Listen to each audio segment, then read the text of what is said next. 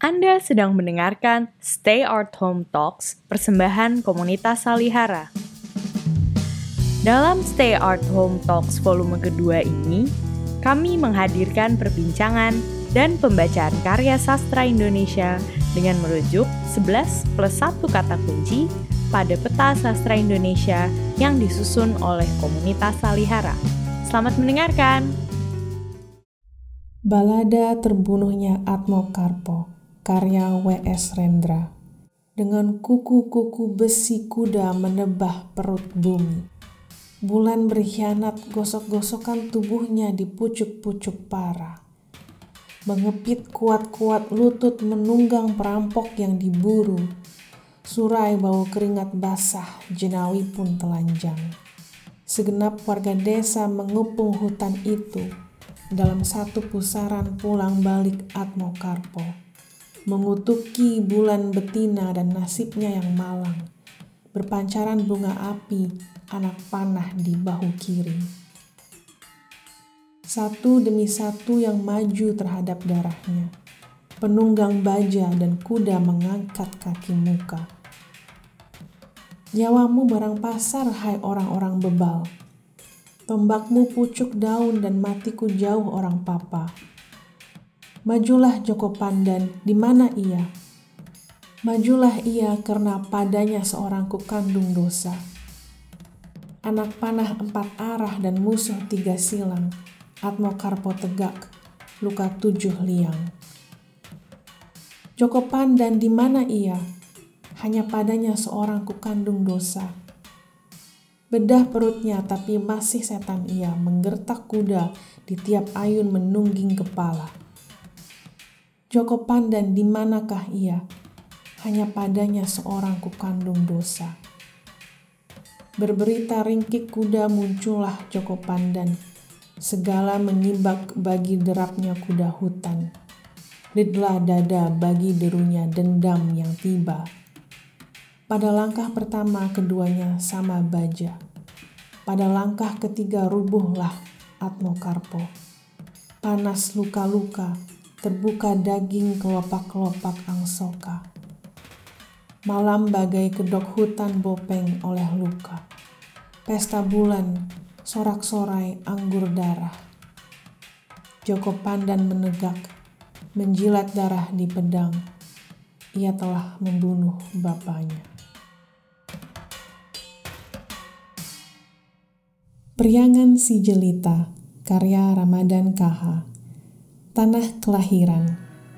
Seruling di pasir ipis, merdu, antara gundukan pohon pina, tembang menggema di dua kaki, burangrang tangkuban perahu. Jamrut di pucuk-pucuk, jamrut di air tipis menurun. Membelit tangga di tanah merah, dikenal gadis-gadis dari bukit. Nyanyikan kentang sudah digali, kenapa kebaya merah ke pewayangan? Jamrut di pucuk-pucuk, jamrut di hati gadis menurun. Harum madu di mawar merah, mentari di tengah-tengah. Berbelit jalan ke Gunung Kapur, antara Bandung dan Cianjur. Dan mawar merah gugur lagi, sisanya bertebaran di kekeringan hati.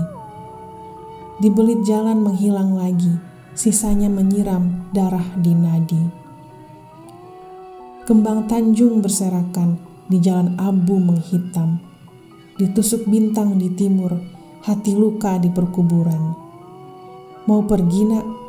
Ya ma. Ke mana? Entah, turutkan jejak lama. Tak singgah dulu nak. Ya ma, singgah cucuran air mata. Kembang Tanjung berserakan, dipungut gadis berdendang. Gede mengungu di pagi hari, bintang pudar, bulan pudar, si anak tinggalkan pekuburan, bersedih hati. Kembang Tanjung berserakan dan melayu di tali benang. Pemirsa, kembali bersama saya Zen Hai dalam Stay at Home Talks Komunitas Salihara Volume 2, episode Sastra Indonesia 1950-an dan Warna Lokal. Baru saja kita mendengarkan pembacaan sajak W.S. Rendra dan Ramadan KH oleh Rafika, seorang alumnus kelas akting Salihara. Kini kita akan berbincang-bincang tentang situasi kesusastraan Indonesia yang lebih luas lagi. Satu masa ketika sastra Indonesia dipandang telah berubah orientasinya dari bentang dunia kepada wilayah-wilayah budaya Indonesia yang beraneka ragam. Kematian Hairil Anwar pada 1949 tidak menyurutkan dominasi pengarang-pengarang angkatan 45. Sejumlah eksponen angkatan ini, sebutlah Asrul Sani, Rifai Apin, Pramudia Anantatur masih menjadi sosok-sosok yang penting dalam gelanggang sastra saat itu, bahkan dalam pergulatan intelektual. Tetapi generasi pengarang yang muncul pada dasar warsa 1950 sebenarnya bereaksi terhadap mereka. Terdapat cukup banyak bukti bahwa pada saat itu orientasi budaya pengarang-pengarang pasca Hairil Anwar tidak lagi berorientasi kepada dunia atau budaya dunia, tetapi kepada alam dan manusia Indonesia dengan berbagai ragam budaya dan masalah yang mereka hadapi.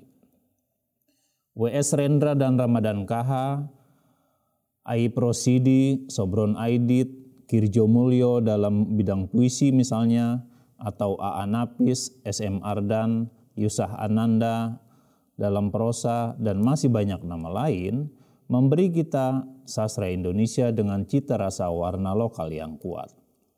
Dengan kata lain, warna lokal merebak seiring dengan upaya menjadi Indonesia di lapangan politik dan diplomasi kebudayaan. Bersama saya telah hadir Martin Suryajaya, Martin adalah seorang pengajar filsafat dan penulis sastra. Novelnya Kiat Sukses Hancur Lebur ditebitkan Banana 2016 meraih penghargaan prosa terbaik Tempo. Buku puisi terbarunya terdepan terluar tertinggal antologi puisi obskur Indonesia 1945-2045 diterbitkan Anagram tahun 2020 bisa disebut sebagai parodi atas kanonisasi puisi Indonesia modern. Halo Martin. Halo, halo Bang. Sehat ya? Sehat, sehat. Oke. Martin, tadi aku sudah memberikan uh, pembukaan sedikit tentang situasi sastra Indonesia tahun 50 ya, kurang hmm. lebih. Nah, saya mau mulai dengan satu uh, uh, bentangan dari Martin. Sebetulnya persisnya bagaimana situasi kesastraan Indonesia setelah kematian Haril Anwar itu. Apakah benar eh, apa orientasi kepada budaya dunia itu sudah berakhir pada generasi tahun 50 dan berganti dengan orientasi kepada kampung halaman. Itu gimana ceritanya, Tin? Silakan. Ya, uh, memang kalau kita lihat ada perubahan yang cukup uh, besar ya. Artinya kalau kita melihat uh, isu-isu yang digarap oleh para penyair di era 40, 50, 45 sampai ke 49 gitu ya, era-eranya Khairil gitu sampai dengan surat kepercayaan gelanggang tahun 50 itu kan uh, orientasi budayanya kan kelihatan sekali ke dunia ya. Banyak sekali rujukan pada budaya dunia yang dihadirkan di dalam karya-karya mereka. Sedangkan kalau kita melihat karya-karya seperti misalnya Priangan si Jelitanya Ramadan KH terus kemudian banyak sekali karya-karya puisi Rendra, terus tadi ya SM Ardan dan seterusnya itu banyak sekali memang menggali uh, setting lokal atau cooler lokal gitu ya, warna lokal gitu. Dan ini memang dibarengi dengan semacam satu diskusi tentang usaha untuk merumuskan satu sastra yang berpijak di bumi sendiri kan itu di era-era 50-an awal itu. Yang kemudian direspon di dalam satu diskusi yang panjang sebetulnya ada Asrul Sani di sana terus uh, Habib Yasin juga ikut berdiskusi tentang itu gitu tentang apakah gerak untuk menimba inspirasi keluar dari uh, apa khasanah sastra barat katakanlah seperti itu menggali lagi khasanah sastra lokal cerita rakyat uh, mantra-mantra gitu. Apakah itu merupakan satu solusi terhadap semacam krisis identitas dalam sastra Indonesia yang terjadi di awal 50-an itu? Jadi mungkin itu yang jadi kayak semacam apa ya kemelut pemikiran yang terjadi di awal-awal 50-an sih gitu. Oke, Martin, kalau kita lihat itu kenapa ya mereka eh, apa memilih warna lokal ya? apakah katakanlah warna lokal itu memang sesuatu yang baru buat mereka karena kan kita tahu pada generasi pujangga baru misalnya warna lokal Minangkabau atau warna lokal Sangihe pada Tatengkeng misalnya itu kan juga digarap. Nah ini baru eh, apa orientasi mereka kepada budaya lokal itu apa pertimbangannya ya?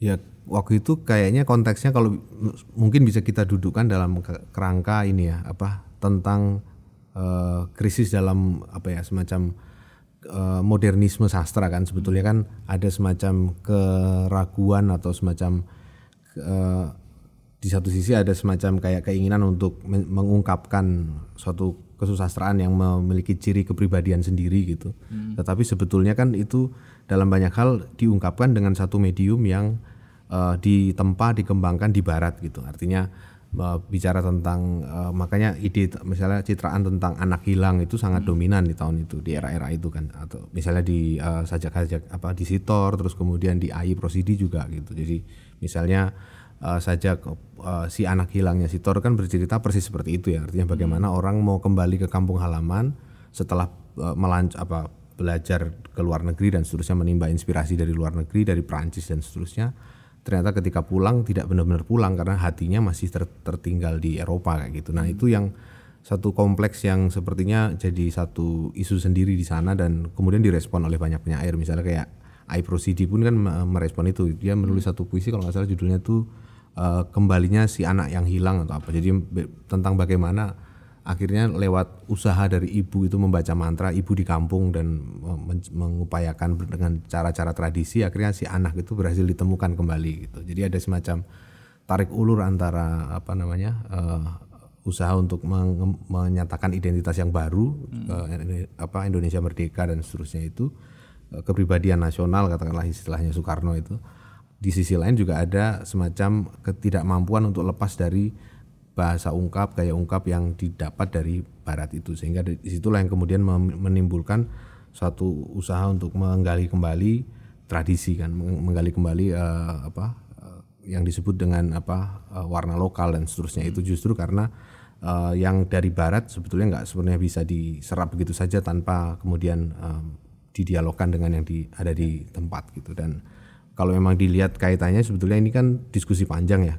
Kenapa tadi penyair era pujangga baru sudah mengangkat itu? Karena juga kan diskusi ini sudah berkembang sejak polemik kebudayaan kalau ya, kita mau tarik ke, uh, mundur lagi gitu. Jadi memang uh, satu diskusi yang nggak pernah selesai tentang apa yang disebut sebagai kebudayaan Indonesia apakah dia adalah puncak-puncak kebudayaan daerah ataukah hmm. bahwa dia bisa disamakan dengan kebudayaan yang disebut takdir sebagai pra Indonesia dan seterusnya. Jadi diskusi ini nggak pernah selesai tapi kemudian Indonesia sudah terlanjur merdeka dan kita mesti berhadapan dengan itu. Nah, itu yang kemudian mendorong ketika inspirasi modernis yang muncul lewat uh, Khairil, angkatannya Khairil itu selesai dengan kematian Khairil, kemudian orang berpikir tentang apa orientasi baru ya seperti apa yang harus dilakukan dan orang berbicara tentang impase, kelesuan, krisis dan seterusnya kayak gitu di era-era 50-an awal itu.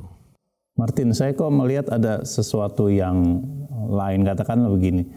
Uh, umumnya kan generasi penulis yang berproses di tahun 50-an itu adalah generasi yang uh, tidak lagi mengalami pendidikan Belanda ya. Rata-rata mereka lahir tahun 30. Jadi ketika mereka masuk sekolah itu itu mungkin uh, satu dua tahun sebelum pendudukan Jepang uh, masuk tahun 42. Jadi boleh dibilang uh, itu uh, satu generasi uh, Bumi Putra yang berbeda dari Hairil Anwar dan kawan-kawan yang mengalami sekolah mulu, HBS dan seterusnya. Nah, apakah itu juga berpengaruh terhadap katakanlah pencerapan mereka terhadap uh, karya-karya sastra berbahasa asing ya, Belanda dan Inggris. Meskipun memang tahun 50 banyak sekali penerjemahan ya. Dari sastra Eropa Timur dan juga dalam sastra yang berbahasa Inggris Nah, apakah aspek pendidikan ini juga bisa menentukan uh, karena tidak maaf, maaf misalnya tidak mampu menjangkau apa yang jauh di Eropa Barat, saya mengolah aja apa yang ada di, di tanah kelahiran karena keterbatasan bahasa uh, dan lain-lain.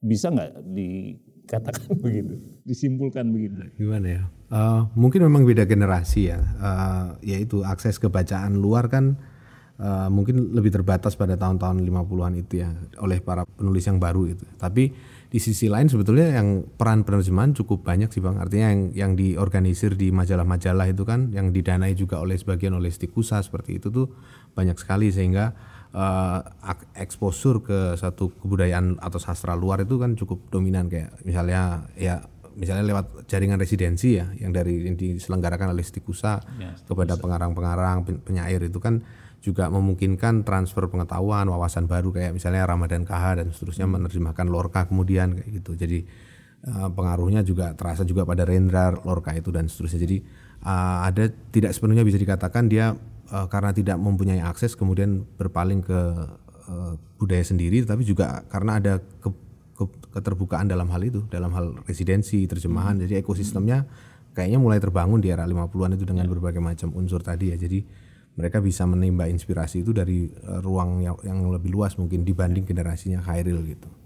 Nah kalau ada soal bentuk-bentuk sastra ya katakanlah bentuk sastra, kita tahu bahwa uh, apa yang disebut realisme itu kan menjadi sangat uh, umum ya. Bentuk prosa realisme kemudian drama juga. Drama-dramanya Nasa Jamin atau Utui misalnya pada masa itu. Kelihatan sekali bagaimana mereka mengoper atau memani, uh, mem, mendaur ulang dari pengalaman sehari-hari dengan kehidupan rakyat uh, kecil, kemudian situasi revolusi yang berantakan, maka ditransformasikan dalam karya sastra dan itu umumnya realisme ya. Nah pertanyaan saya untuk Martin, kenapa mereka hanya mengolah realisme tidak katakanlah orang seperti Riono Pratikto kan membuat satu cerpen yang menurut saya agak unik pada saat itu uh, cerita hantu misalnya. Surrealisme kayak gitu. Uh, lokal lah surrealisme lokal. Tapi umumnya memang realisme yang me, me, merajai bentuk uh, ungkap sastra mereka. Nah kenapa tidak ada terobosan untuk menjangkau bentuk-bentuk sastra yang lain? Selain uh, realisme misalnya. Kecuali ya Riono tadi cerita hantu. Ya mungkin ini ya uh realisme kan sebetulnya waktu itu berkembang karena ada satu kebutuhan untuk bercerita, untuk melukiskan kan. Misalnya kayak di Yusak Ananda itu kan melukiskan kampung halaman gitu. Yeah. Bagaimana secara rinci di apa ya dilukiskan tentang apa yang terjadi di sana walaupun hampir nggak ada cerita ya. Misalnya yang ditulis oleh Yasin di analisa itu kan. Iya. Jadi benar-benar kayak digambarkan begitu saja hampir hampir nggak ada jalan cerita. Jadi sifat sifat untuk keinginan untuk menceritakan keadaan yang memberikan lukisan itu sangat tinggi di masa itu. Dan mungkin ini kaitannya dengan itu ya artinya masih banyak unsur-unsur yang masih belum digali sehingga harus itu di, diungkapkan dulu kan. Artinya yang unsur-unsur lokal itu yang sebelumnya belum pernah dikenal itu yang mau disampaikan dulu. Maka pilihan bentuknya adalah realisme. Jadi ada kebutuhan untuk melukiskan keadaan yang ada di sekitar dan seterusnya. Jadi yang itu yang membuat apa uh, apa realisme mungkin eh, cenderung lebih dominan. Walaupun sebetulnya ada juga unsur apa ya uh, psikologis yang cukup dominan. Misalnya kayak di uh, Pram gitu ya hmm. kayak di Sunyi Senyap di Siang Hidup itu. Itu kan campuran antara apa penggambaran realis sama suatu apa ya narasi yang lompat-lompat gitu ya. Lompat-lompat yang sering kali Lompat masuk gitu, ke interior gitu ya.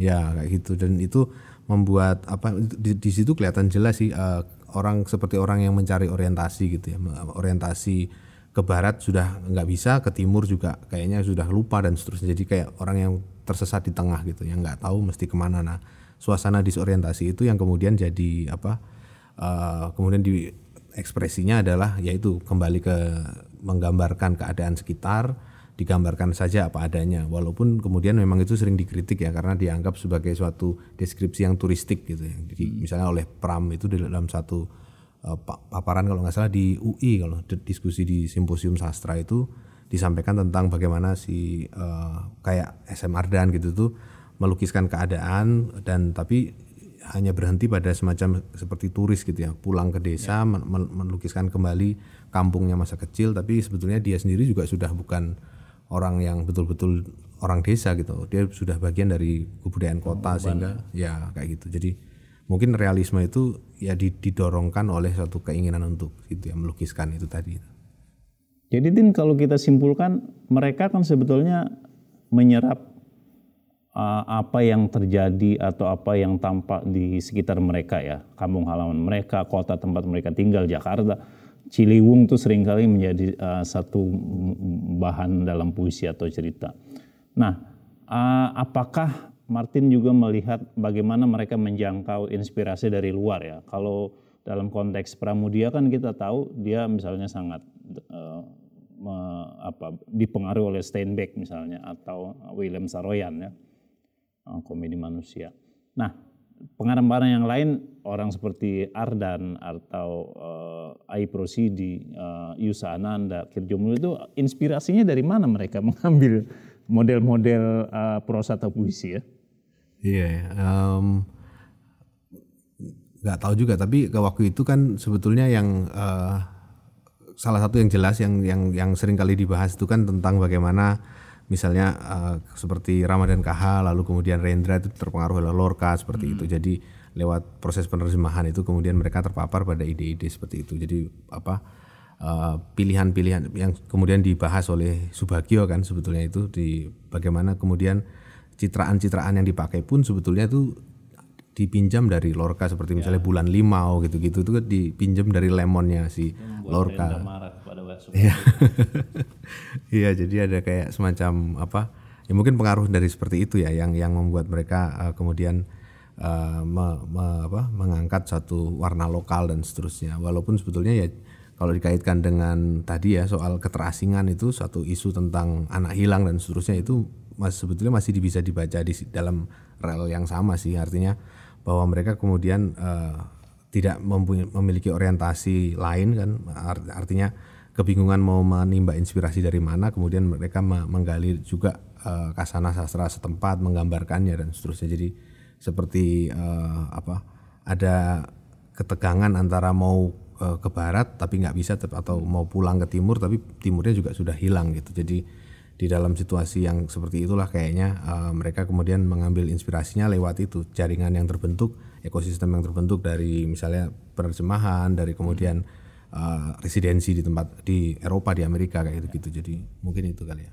Tin, kalau kita lihat latar yang lebih luas lagi sebetulnya kan pada masa itu setelah tahun uh, setelah penyerahan kedaulatan 49 ya dari 99 itu kan ya katakanlah secara uh, de jure dan uh, itu apa uh, de facto Indonesia sudah merdeka resmi ya karena Belanda kan mengakui tahun 49 bukan tahun 45 kan sebetulnya. Nah, artinya bangsa Indonesia menjadi bangsa yang baru dan pada saat itu saya kira muncul semacam diplomasi dalam tanda petik menjadi Indonesia misalnya pengiriman uh, misi kebudayaan ke Eropa Timur terutama karena hubungan yang sedang dekat gitu banyak sekali upaya-upaya itu dilakukan untuk memberikan semacam uh, penanda bahwa Indonesia sebagai bangsa yang baru sudah lahir gitu, sedang bertumbuh. Nah, apakah bisa dikaitkan bahwa orientasi kepada tanah kelahiran atau warna lokal itu juga terkait dengan situasi yang lebih luas secara politis tadi, uh, uh, diplomasi menjadi Indonesia uh, yang sedang berjalan pada tahun 50. Ya, sepertinya bisa ditarik ke arah situ ya, karena kan sebetulnya untuk kepentingan diplomasi budaya kita harus punya sesuatu yang asli untuk ditawarkan kan, dan itu mungkin dengan tepat uh, bisa disampaikan sebagai sesuatu yang merupakan ciri khas dari apa sastra Indonesia seperti itu ya, menggali warna lokal dan seterusnya. Jadi sehingga cocok dengan semangat untuk apa uh, mendiplomasikan kebudayaan Indonesia keluar gitu ya, memperkenalkan budaya Indonesia ke dunia gitu. Jadi Uh, makanya kemudian yang war sifatnya warna lokal itu banyak sekali digarap pada masa itu ya. Misalnya kayak Pram juga kan menulis banyak kan tentang uh, warna lokal era-era itu kan kayak calon arang kalau nggak salah ditulis di era 50-an juga ya di era-era itu. Jadi uh, apa namanya? ada kebutuhan untuk me, khususnya untuk konteks calon arang kan sebetulnya itu untuk bacaan sekolah ya. Jadi kelihatan juga itu bagian dari upaya pemerintah untuk membangun satu narasi tentang sejarah kebudayaan kita itu seperti apa nah kemudian eh, itu harus diisi dengan apa berbagai macam cerita tentang uh, yang dibangun dari cerita rakyat dari apa kasanah budaya secara umum seperti itu. Dan juga uh, ya tadi ya keperluan untuk mendiplomasikan budaya kita keluar gitu. Walaupun yang itu yang kemudian dikritik oleh misalnya kayak uh, apa namanya itu berkaitan sebetulnya dengan uh, kritik yang dilontarkan oleh siapa? Rustandi Kartakusuma itu tentang Indonesia Ciliwung. ya Indonesia Ciliwung yang apa artinya kita selama ini terlalu banyak berorientasi ke Indo ya, bukan bukan bukan Barat secara umum, tapi ya tapi lebih khusus lagi Belanda gitu, apa suatu budaya campuran yang sebetulnya berasimilasi dengan Belanda, tapi sambil malu terhadap uh, kekayaan budaya sendiri dan seterusnya seperti itu. Jadi itu yang kemudian ramai sekali dibahas pada masa itu kan. Sebetulnya me, me, menjadi bagian dari proyek bagaimana sih caranya atau seperti apa sih sebetulnya yang dimaksud dengan manusia Indonesia menjadi Indonesia seperti apa. Nah itu yang kira-kira diskusi-diskusi itu yang berkembang termasuk si Rustandi Kartakusuma tadi itu pada masa itu kan sebetulnya ada satu ada soal yang sempat menjadi perdebatan ya salah satu simposium di Amsterdam itu misalnya menduga adanya krisis ya, krisis penciptaan pada tahun 50. Sebetulnya itu kan diawali oleh pendapat uh, takdir Let Sabana di Pujangga Baru ya, uh, ada impasse kurang lebih begitulah. Impasse. Uh, nah, uh, bisa Martin ceritakan kenapa uh, pada saat itu kegelisahan orang uh, para sastrawan dan intelektual bahwa ada krisis kesastraan, ada krisis budaya. Kenapa bisa terjadi? sedikit aja sebelum ya, kita ya. Uh, menutup uh, podcast ini. Hmm. Jadi memang waktu itu uh, wacana tentang krisis kesusastraan itu pertama kali dilontarkan kan oleh si Takdir ya yang yang ya. menyebut bahwa Indonesia ini kesusastraannya mengimpor krisis dari Eropa. Jadi ya. di Eropa sedang krisis, uh, madesu semuanya suram pasca perang dunia dan yang di Indonesia yang barusan merdeka malah ikut mengimpor kelesuan itu gitu ke ke sini gitu.